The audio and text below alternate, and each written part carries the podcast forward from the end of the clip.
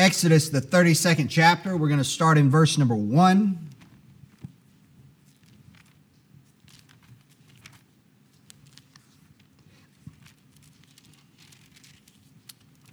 Exodus chapter 32 and verse number 1. Let's pray together. Before we read, we'll read verses uh, 1 down uh, through a, a large portion of the chapter.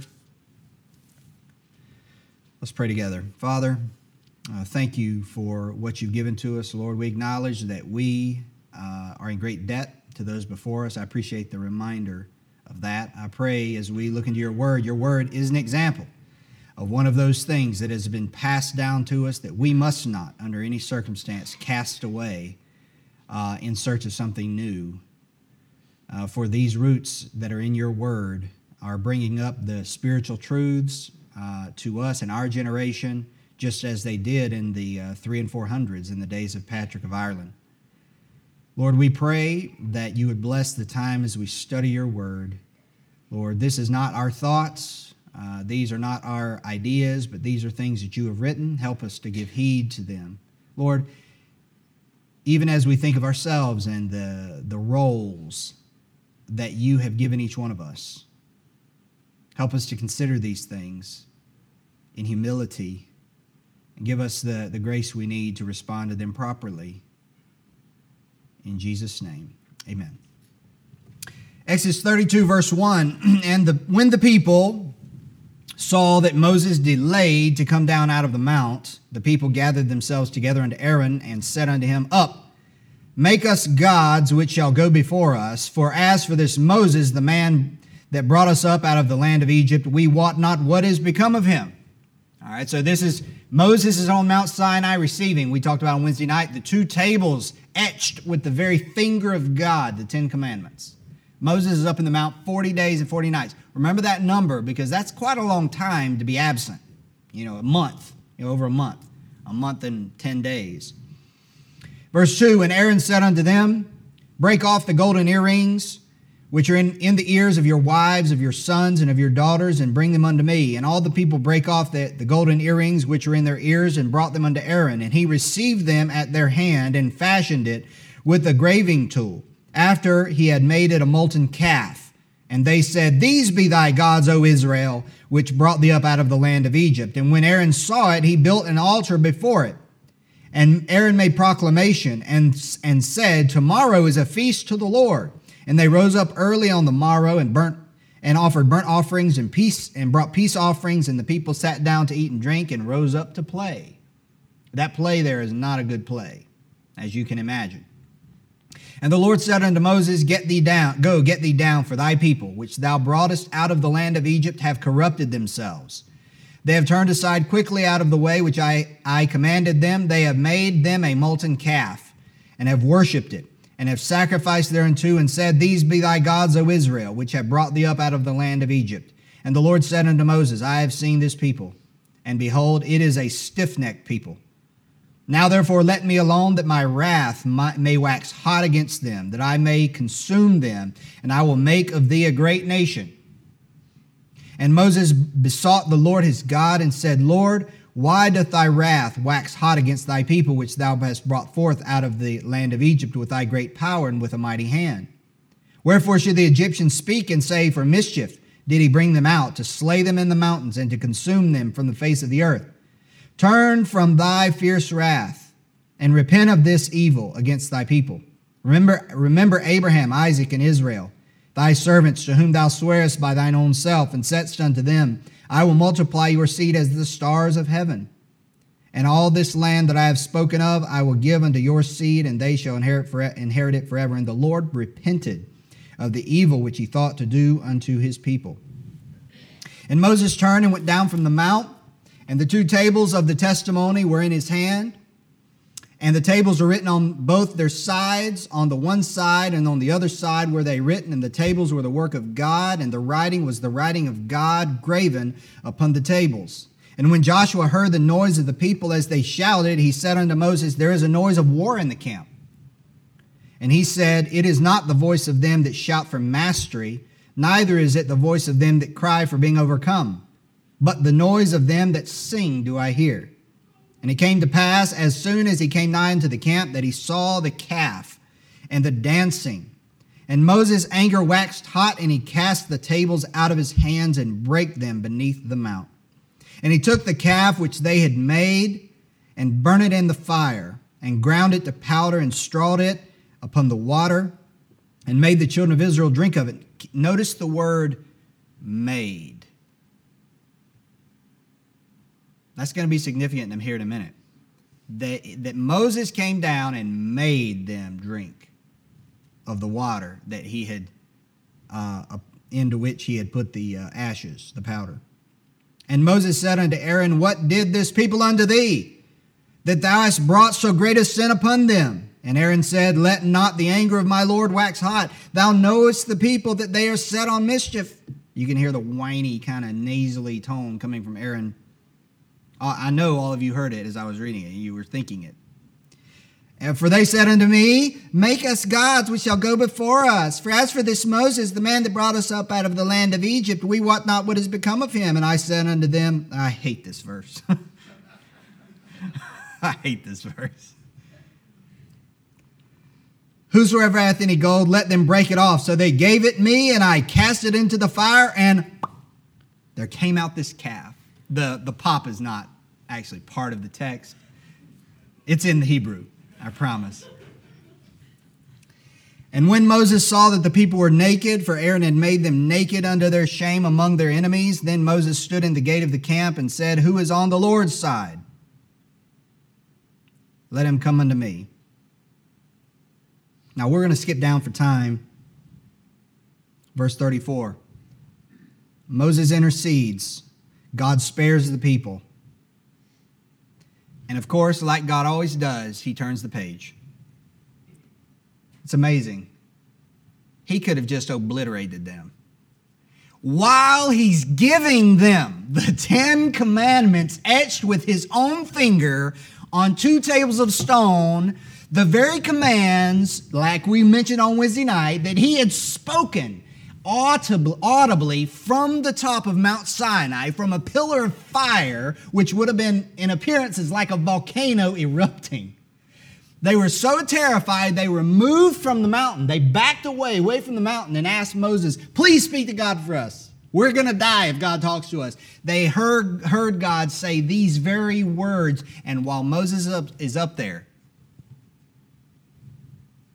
they commit this grave sin breaking several of the commandments all at once, including the, the first and the second.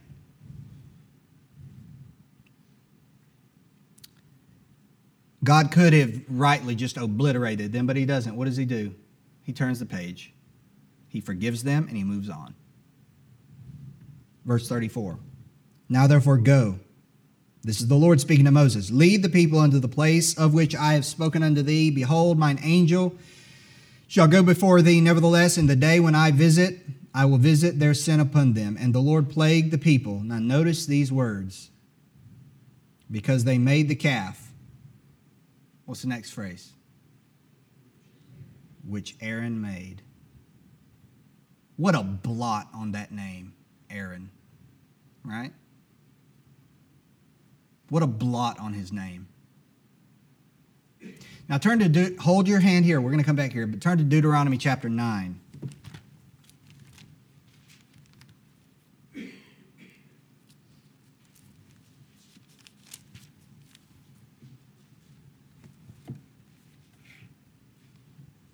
Deuteronomy 9, verse. Let's look down at verse number 17 pick up there because this is, again, remember, Deuteronomy is a recounting or retelling of what happened in Exodus, Leviticus, and Numbers by Moses. And verse 17 of Deuteronomy 9 says, And I took the two tables and cast them out of my two hands and brake them before your eyes. And I fell down before the Lord as at the first.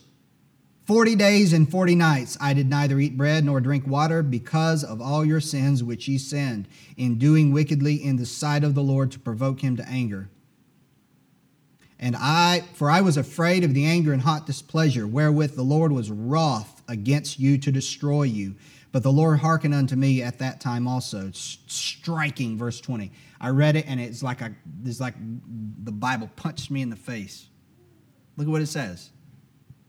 And the Lord was very angry with Aaron to have destroyed him. God was so angry at Aaron's failure that God was ready to just take him out of this world. And I prayed for Aaron also at the same time. So would you say that Aaron's failure is such a such a light word for what Aaron did and didn't do?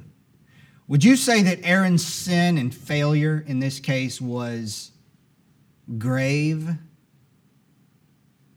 Would you, would you, would you say that based upon Deuteronomy 9, verse 20? Yes.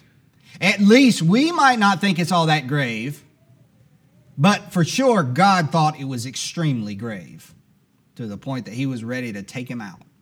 If hadn't Moses not now now you got to remember in this story in this story there are several characters. There are several characters. Let's get the characters, get the setting.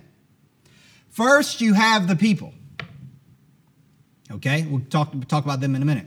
Then you have Moses, who is absent because he's going to get, that's God told him to go up to the mount. So this is God's prerogative.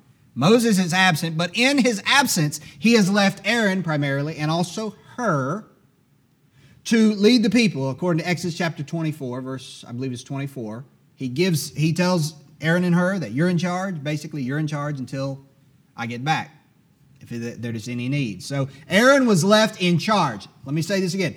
Aaron was left in spiritual leadership of this nation while Moses was absent.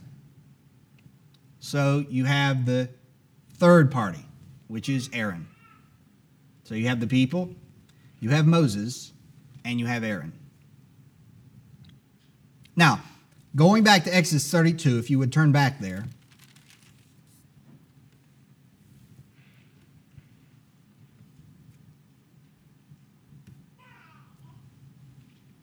I want to remind you as I try to apply what this says and I try to kind of bring it home to where we are. Most of us in this room, to, in some degree or another,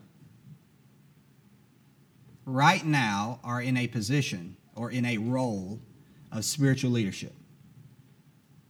And if you are not currently at this moment in a role of spiritual leadership, in all likelihood, you will be in the future. There's people in here that aren't yet married, or people listening for sure that aren't yet married. But one day when you get married, you will have a wife, you will have a husband, you will have children. And if you have if you're if you're a lady and you have children, you have a role of spiritual leadership over your children.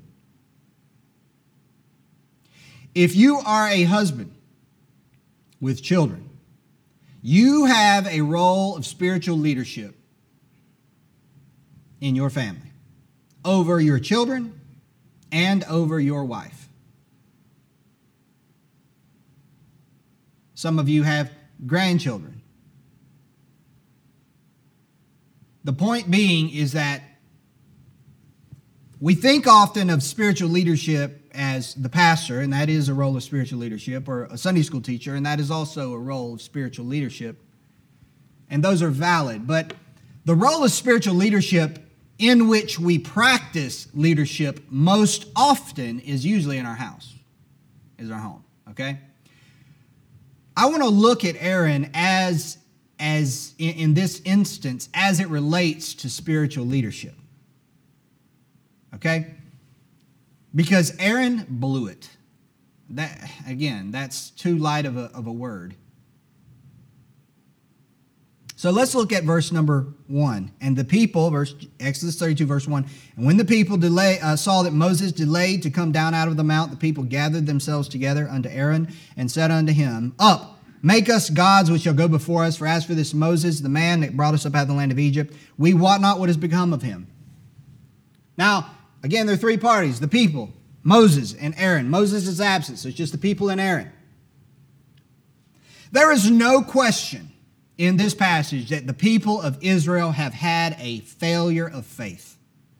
In such a short time, Moses has been gone maybe a month. But, I mean, you can see the mountain, okay? You can see God's burning fire on top of the mountain with their, own, with their physical eyes. But nevertheless, they've had a failure in faith. There's no question about that. But that's why Aaron is there. That's what we need to understand. That's why Aaron is there. Aaron has been left in a role of spiritual leadership in the absence of Moses. It is to be understood and maybe even expected that in, in the capacity of a spiritual leader, uh, leadership role, that sometimes the people over whom we've been placed are going to mess up. Sometimes they're going to um, they're going to sin. They're going to get derailed. They're going to get distracted. They're going to be tempted like these people were. Sometimes those people over whom we have spiritual leadership are going to fail. Our kids are going to fail and have failures of faith. You know, and each one of us is probably in a position not only of, even if we're a spiritual leader, we're also a spiritual follower. In other words, we have leaders over us as well. I'm in that case, and most of you, pretty much all of you, are like that too. And, and so, therefore, in that capacity, we ourselves will also probably have failures of faith as followers.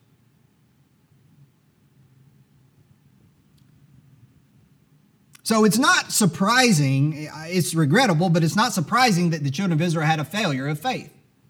That's why they need a leader.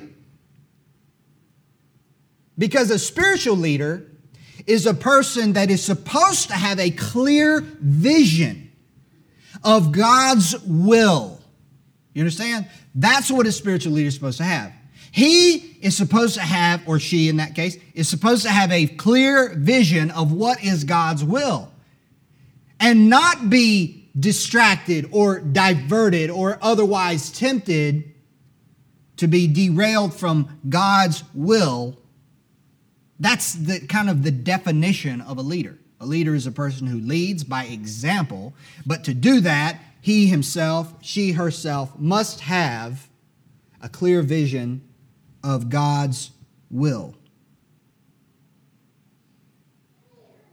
Being a spiritual leader is not only about pleasing and satisfying the desires of those that follow. This is key. A spiritual leader must have clear vision. Let me ask you a question. Aaron, before I do that, Aaron did not have a clear vision of God's will. I don't believe in this passage that Aaron, I don't think, I think what Aaron was doing, I think there's hints in this passage that show that Aaron was not in agreement with what they were doing. It's almost like he knows what God wants, but he refused to do it. And you could say, therefore, his vision of God's will was messed up. But let me ask you a question. In your role as a spiritual leader over, who, over whosoever, whoever it is that, that you lead, do you have a clear vision of what God's will is yourself as a leader in your family, over your kids, over your grandkids? Over your wife who, who you're supposed to lead in love? Do you have clear spiritual vision? Forget them. Do you have it? Because you can't lead somebody spiritually if you don't have a clear vision first. So it's not about just trying to make it, make everybody happy. That I'm, I'm telling you, and I'll say this again and again. There is a huge problem in our country there's a huge problem in our country with leaders that are only trying to make peace, that are only trying to make everybody get along, and the truth and that which is God's will, that which God wants, that which God says is right and wrong is cast aside so that we can just go along to get along. It's a passive version of spiritual leadership, and that is what Aaron practiced. And it is causing so much harm. I'll just say this right now before we move on because I don't want to get bogged down. You cannot be a right spiritual leader if you try to lead passively. You're going to have to take this thing, this, this bull by the horns, and you're going to have to make some intentional and active decisions to understand God's will yourself so that you can lead other people to do that also. But if you're if you're just kind of if if as a leader we're just kind of blasé and our primary concern is just keeping everybody happy, that is not biblical spiritual leadership.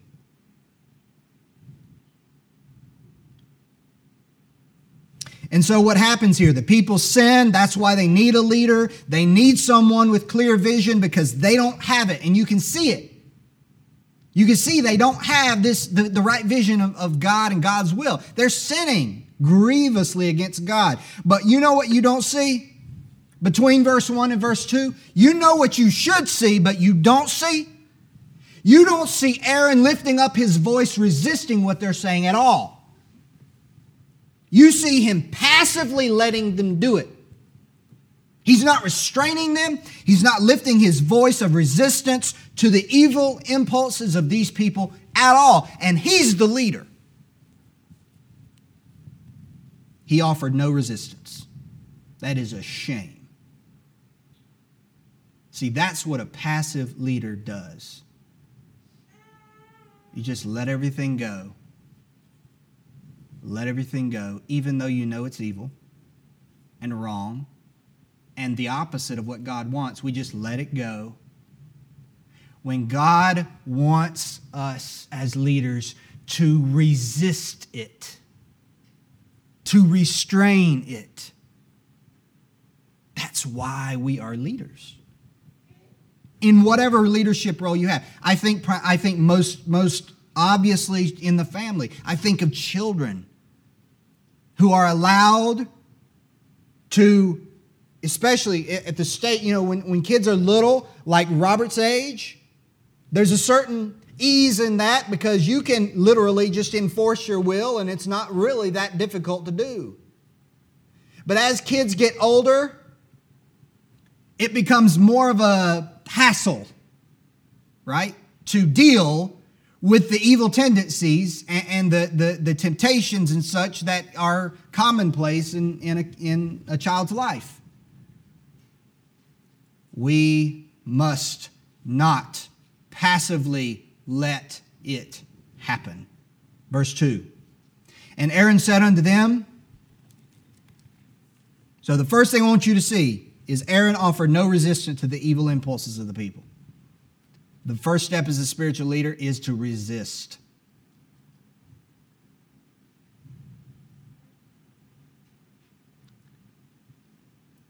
Verse 2 And Aaron said unto them, Break off the golden earrings which are in the ears of your wives, of your sons, and of your daughters, and bring them unto me.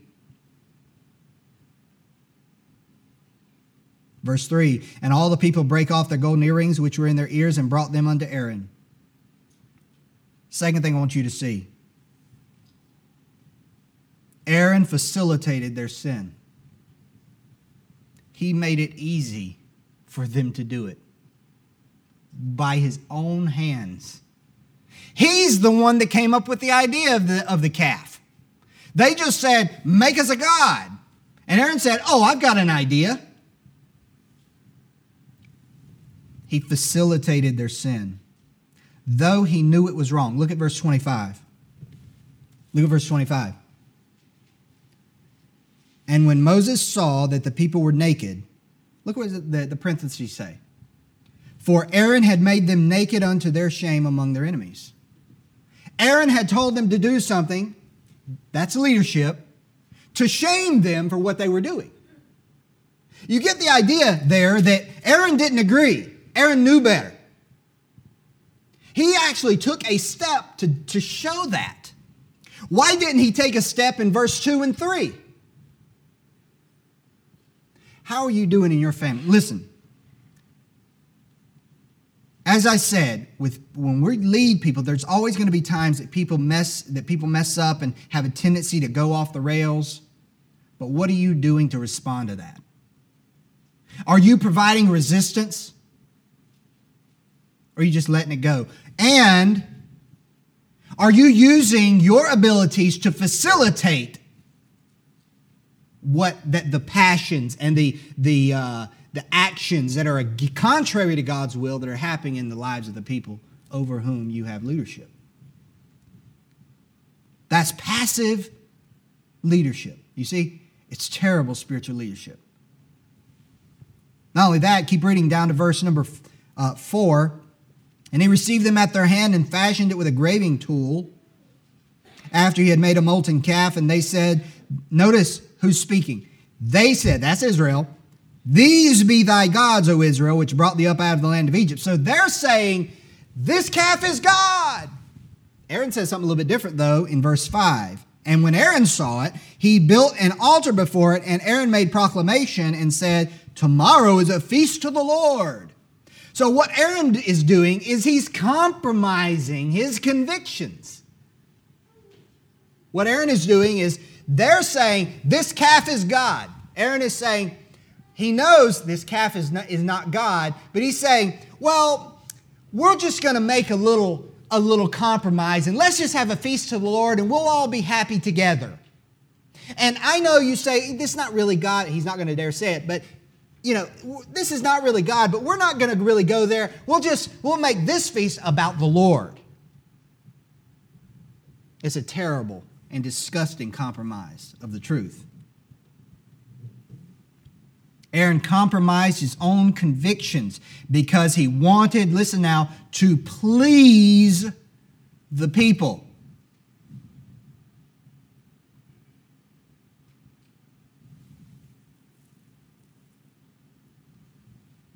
He wanted to please the people. Again, the spiritual leader's primary function is to get a clear vision of God's will not to find out what makes people happy, the people under them happy. Of course, we know we want people that, uh, over whom we lead, if we lead in the right spirit, we want them to be happy within God's will. But that, that, that last tag has to be primary. Our primary concern as a leader, in whatever capacity we lead in spiritual leadership, our primary concern must be is this what God wants? Otherwise, otherwise, you might as well throw away spiritual leadership. It doesn't mean anything. He compromised his own convictions because he wanted to please the people. Not only that, in verse 5, look what it says. In the middle of the verse, and Aaron made proclamation. You know what he did? he used his role as a leader to promote the people's sin.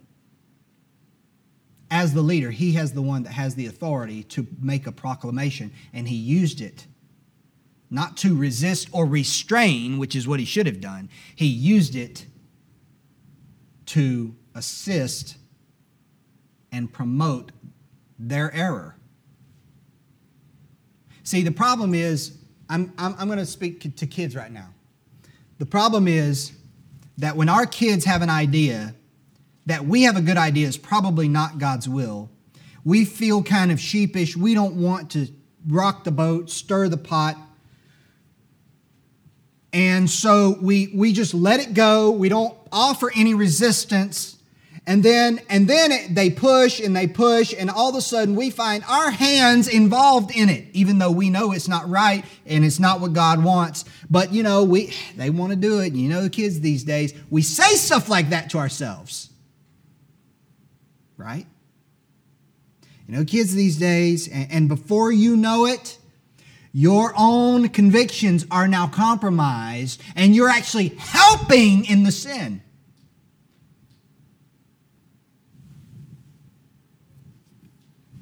You're helping your kids sin. See?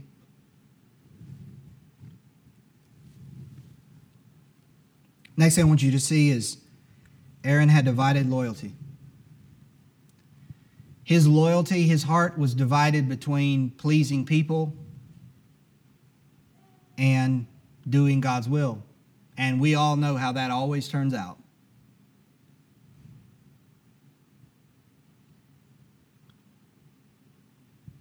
And so we go down to toward the end of the, the second half of the chapter.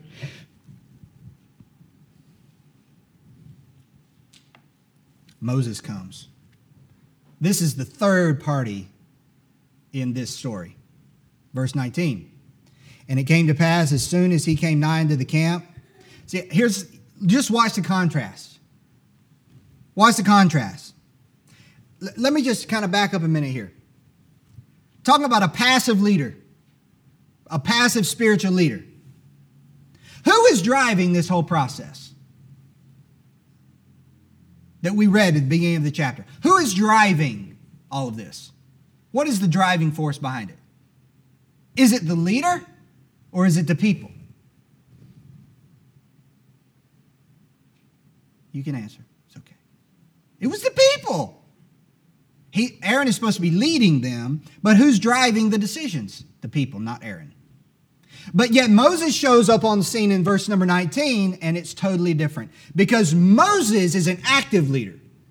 Moses has a clear vision, sometimes even to a fault. There are places in the scripture that sometimes he's to, he's to a fault. But he has a clear vision of God's will because he is a good spiritual leader.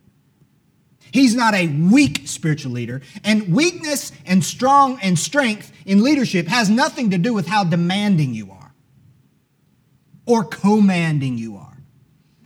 A good spiritual leader can be kind and loving and empathetic. You don't have to be a jerk. But Moses comes down from the mount with a clear vision of God. He sees what's happening and he makes decisive action that is just exactly the opposite of what Aaron has been doing. He resists with all his might in the name of God because he, his view is that God's will is first and foremost, it is supreme. They can be happy as long as they're happy in God's will.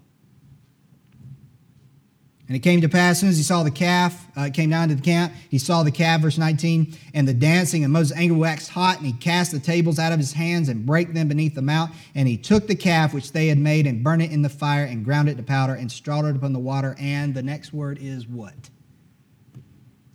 What does it say? Made. I mean, I, I read in that he forced them to drink the water.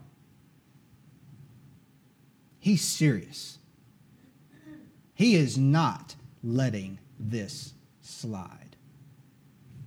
Now, the truth is, two million people could have at any time torn that man to pieces. But you know what? He didn't care. He didn't care. He wasn't afraid of them, he feared God. Now, what you don't see, you know, you might look at this and you might see a leader who's a jerk. But what you don't see in this, at these, this verse right here, is Moses begging God to spare them. See, that's also spiritual leadership.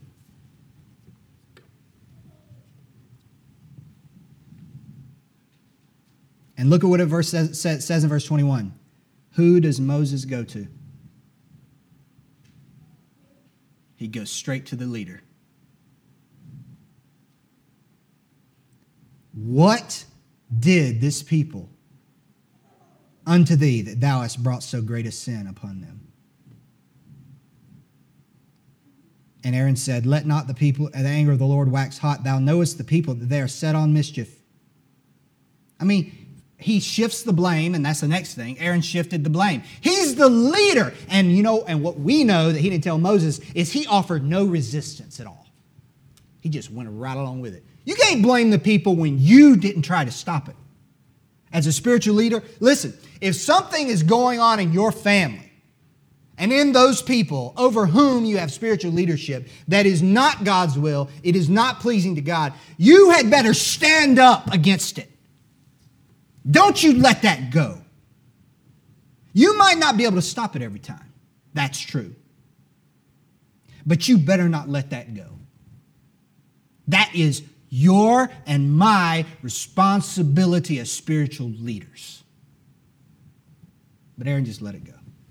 And we find at the end he's helping. For they said unto me, verse 23, Make us gods which shall go before us. As for this Moses, the man that brought us up out of the land of Egypt, we wot, wot not what has become of him. And I said unto them, Whosoever hath any gold, let him break it off. So they gave it me, and I cast it into the fire, and there came out this calf. He lied. He just lied. Shifted the blame and lied. This is sadly the spiritual leadership of Aaron in this case. Maybe this doesn't represent all of his spiritual leadership because there are brighter moments, but this was a very nasty picture. I don't, I, am out of time, but I'll mention these before we finish. When the spies went into the land of Canaan, 10 were bad and 2 were good. The two that were good were Joshua and Caleb. What did Joshua and Caleb say? They said, "We can go into the we can go we can go and, and, and enter this land." And the whole congregation was like, "It's done." You know what they wanted to do? They wanted to stone them. But that did not ter- deter them because they had clear spiritual vision and perception. Of course, you know that Ari and I were talking about it, Saul, when God told him to kill all the Amalekites. And Saul, in a, in a just a, a terribly, just disgusting display of weakness, he said, Well, the people wanted to sacrifice. Instead of doing God's will and leading the people to do God's will, he let them disobey. And you know what? God rent the kingdom from him and gave it to David. Eli, famous passage, 1 Samuel chapter 12, verse, chapter 2, verse 12. Eli had two sons. They were priests, and they were committing fornication in the tabernacle. Eli knew it, and the Bible says he, what? Restrained them not. But then you have Abraham. Genesis 18 19, the Bible says God knew that Abraham would command his children after him. Abraham meant business. He was going to lead his family in the will of God the best he knew how. Let me read this quote. I'm, I'm, I'm trying to be done here. This is from Warren Wiersbe. He said, But Aaron and the tribal leaders were to blame because they didn't immediately turn to God for help and warn the people what would happen. Aaron and Hur had authority from Moses to lead in his absence.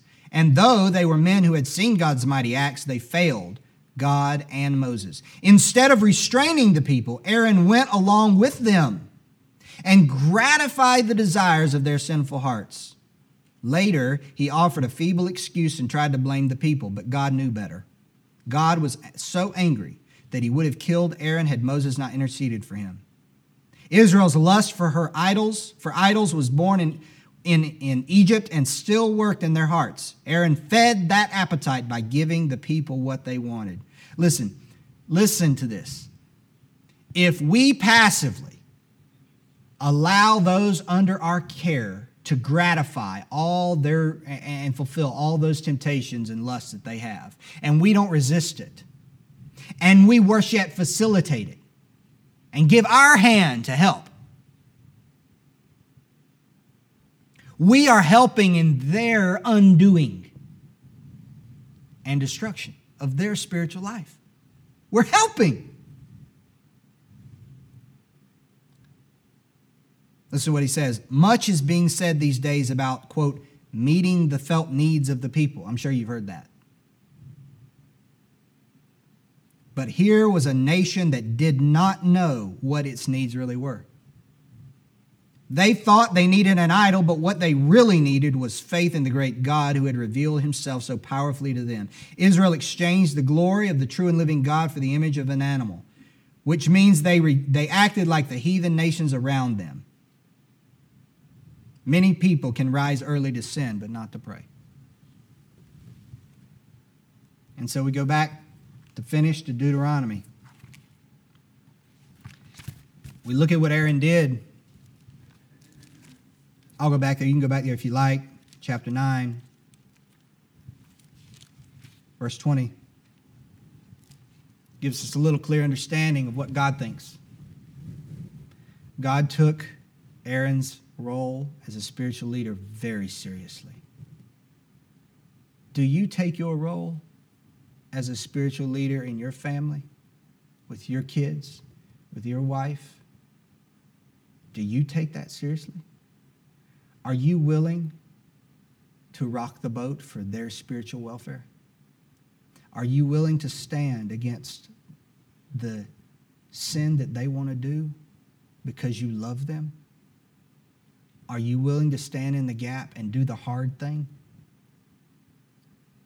Because what they are doing is contrary to God's will and ultimately destructive? Or do we passively let it go by? because we want to make them happy? It's a serious question. When I read this, God punched me in the face.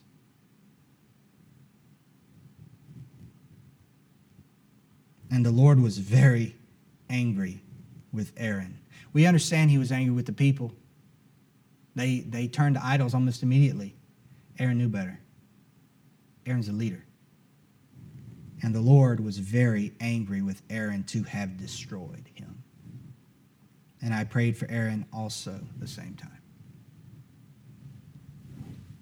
Let's pray.